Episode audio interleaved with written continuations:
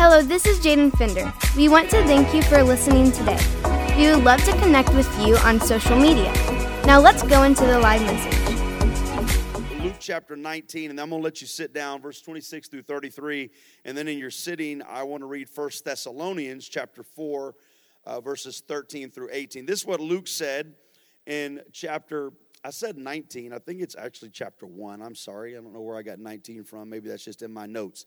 In the sixth month of Elizabeth's pregnancy, God sent the angel Gabriel to Nazareth, a town of Galilee, to a virgin pledged to be married to a man named Joseph, a descendant of David. The virgin's name was Mary. The angel went to her and said, Greetings, you who are highly favored. The Lord is with you. Can I just remind you that as a child of God, you are favored and the Lord is with you.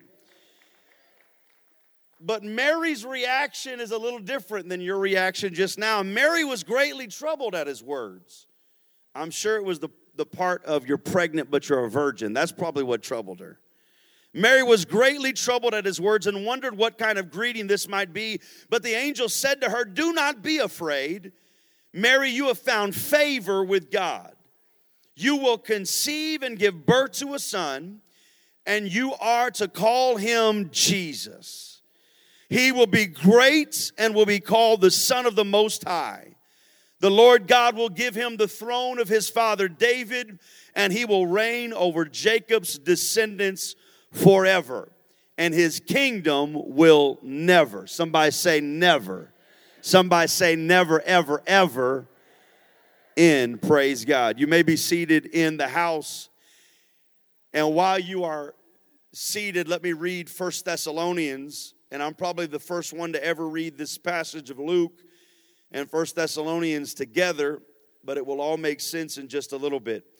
Brothers and sisters, we do not want you to be uninformed about those who sleep in death so that you do not grieve like the rest of mankind who have no hope. Keep your hopes up, church. For we believe that Jesus died and rose again, and so we believe that God will bring Jesus, with Jesus, those who have fallen asleep in him. According to the Lord's word, we tell you that we who are still alive, who are left until the coming of the Lord, will certainly not precede those who have fallen asleep. For the Lord himself will come down from heaven with a loud command the first time he showed up, it was with a cry in a stable with his father and mother. But the second time he comes to the earth, he's coming with a shout, praise God. With the voice of the archangel and with the trumpet call of God, and the dead in Christ will rise first. After that, we who are still alive and left will be caught up together with them in the clouds to meet the Lord in the air, and so we will be with the Lord forever. Therefore, encourage one another with these words. For the next 10 seconds, I just need you to tell your left and right neighbor, encourage him with these words that if he did it once, he's gonna do it again. Just tell him, tell him he came before, but he's going to come again in Jesus' name. That's exciting to me, church. He did it once he will do it again. But this time, he's not coming to a stable where no one shows up except a couple stable shepherds and a couple wise men. But this time, the dead in Christ, those who have given their life to Christ, accepted Christ, and have died on this earth, the Bible literally says they will rise first. Praise God that when Jesus comes, I can't tell you, I know all the kids are next door, so I won't ruin it for them, but I can't tell you if all dogs go to heaven, but I know horses do, praise God. Because the Bible says that God Himself, Jesus, will show up on a horse, praise God that those who have died first will be with him first in the air, and then those of us who have not tasted death that are still on this earth, we will meet him in the air. And I'm not listening for a baby's cry, I am listening for a Savior's shout on the second time. Christmas, Christmas season is upon us. How many of you have already finished your Christmas shopping? Raise your hands. God bless the three of you. How many of you are in the middle of Christmas shopping? Raise your hands. How many of you have not even started? Raise your hands. Most of us. I bought one Christmas gift last week and I was so proud of myself that I had got started, only for two days later for them to send me an email and say, We have moved your shipping date to December 28th. So there goes that plan.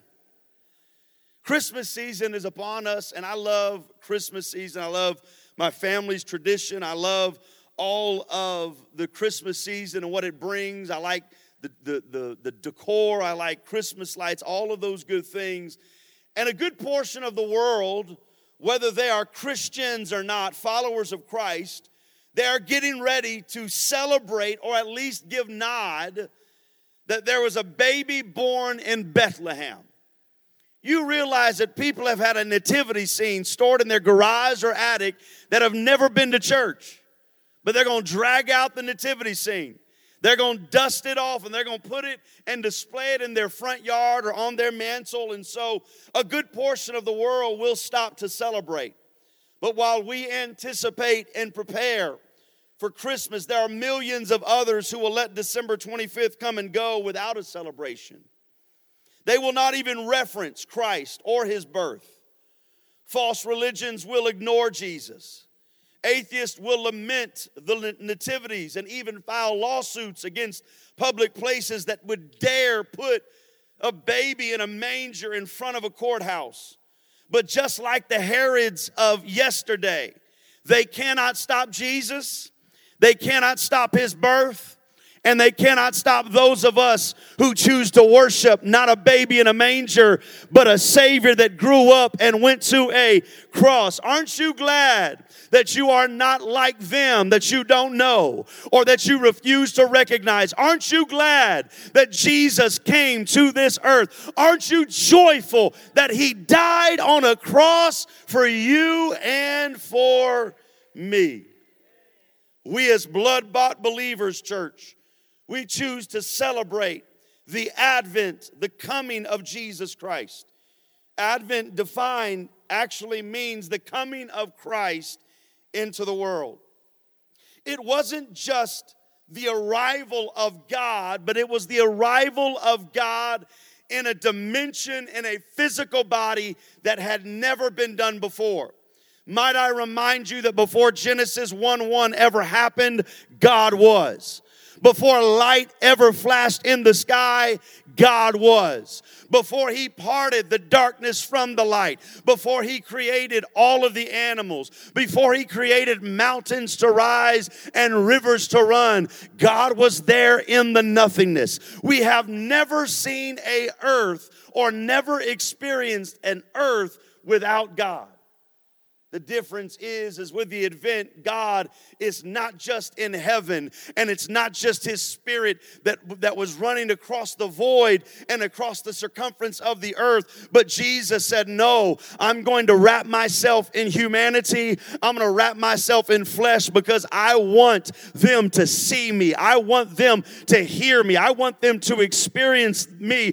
But I'm really going because there is a devil that wants to drag them to hell and separate them. I'm going so that I can take their place. We really are not celebrating a baby.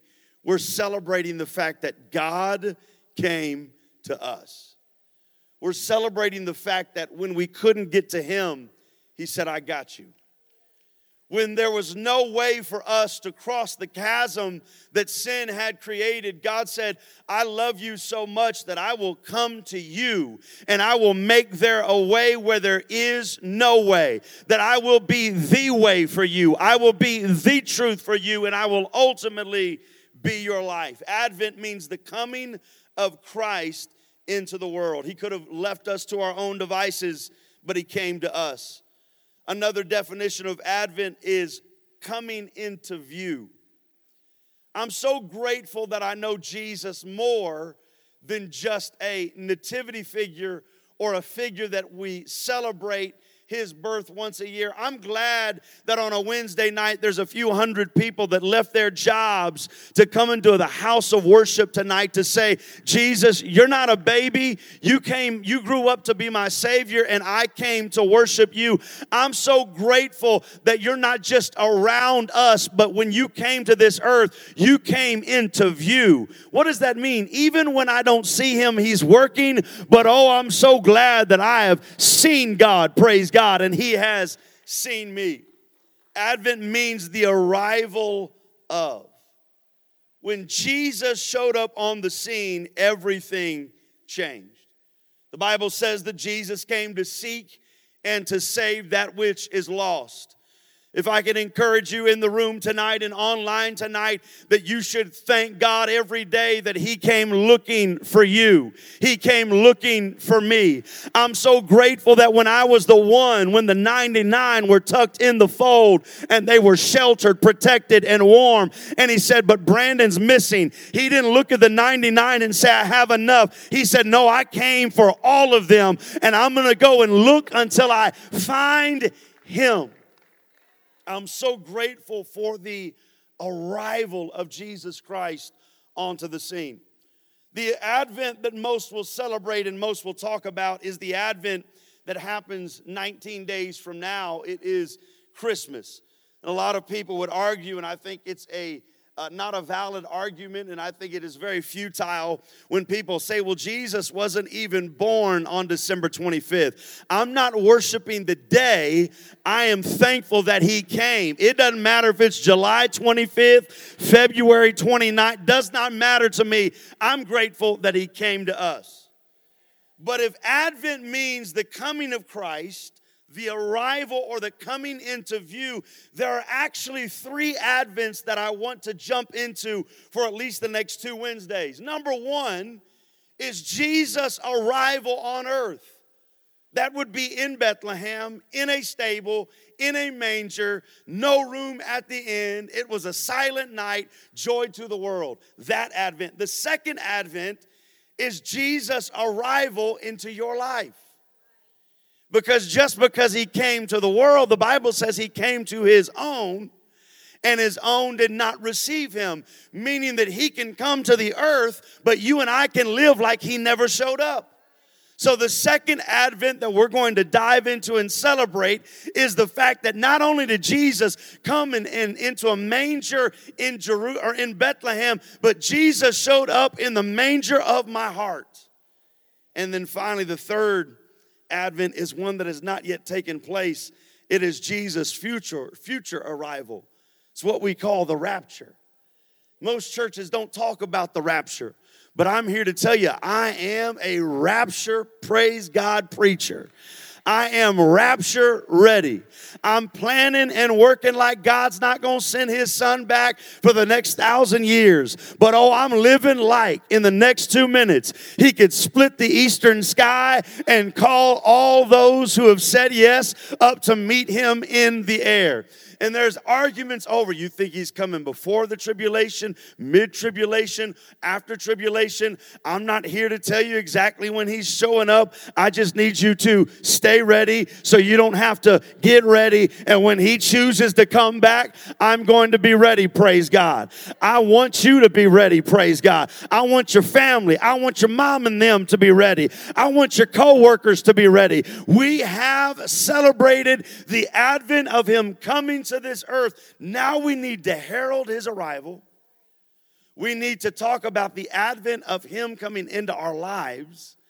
And then we need to warn with words, with tears, and with our testimony Jesus is coming back again. Somebody say, I'm rapture ready. Before we get to the first advent, I just want to encourage us to praise God continually this Christmas season with the fact that Jesus did not have to show up, but he did. When he looked at a fallen world, as Adam and Eve took a bite of the forbidden fruit and literally began to see themselves in sin and see themselves the second man adam jesus was now called into into being and not not just into being but he was called into work praise god that now you've got to go and make them righteous. John 3:16 for God so loved the world that he gave his one and only son. Before you wrap the PS5 to give to your children, before you wrap the tennis bracelet to give to your spouse, before you get all of those presents, remember the first present that was ever gave is the only present that will ever matter. It is the presence of Jesus Christ. It is not like God had many sons. He had one son and he sacrificed that son for us. He didn't wrap him in pretty paper with a bow, he wrapped him in flesh. And just like we will rip open the gift, it had to happen, but on the cross and before the cross, the gift of Christ was ripped open and blood fell, praise God. Flesh was open, praise God. But that is the gift that keeps on giving. For God so loved the world that he gave his one and only Son, that whoever believes in him, whoever believes in him, you're not too far from the outstretched hand of God. You have not done enough dirty, sinful things to outdo or to undo the blood of Jesus Christ. Whoever believes in him will not perish, but have eternal life. Romans chapter 5, verse 8 but God demonstrated his own love for us in this. While we were still sinners, Christ died for us.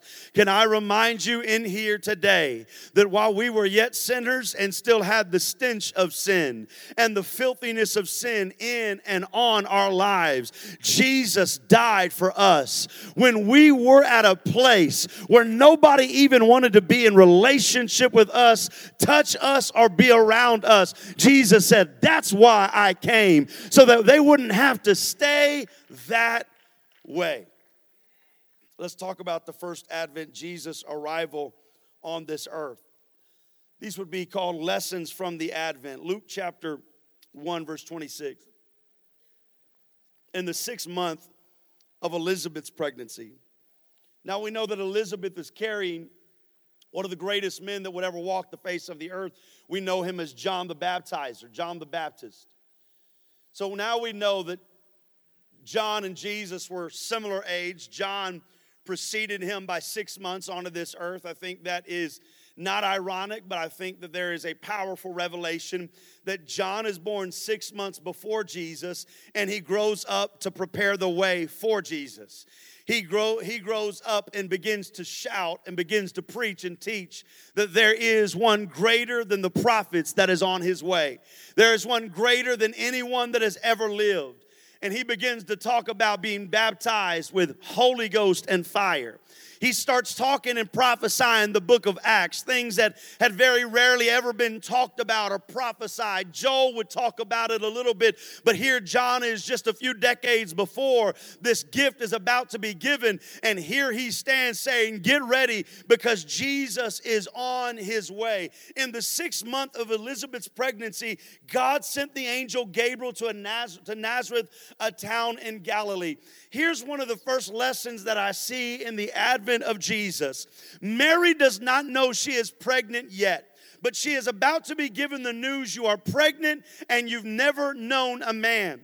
But we are we are given this tidbit of information that her cousin Elizabeth already married. Can I tell you, if you are going to birth what God has called you to birth, you are going to have to learn to rejoice with those that rejoice. There are some people that are wanting to produce something, but then when the Elizabeths in our lives get pregnant, we say, Why them and not me? That's not how I want to live. If God blesses you, I want to be the first cheerleader to say, Look at what the Lord has done. I'm happy for you. I'm next next. And maybe I'm not next. Maybe someone over here's next. I want to be that cheerleader saying, Wow, God is so good. Look at what He's doing in so and so's life. I never want to begrudge someone's blessing.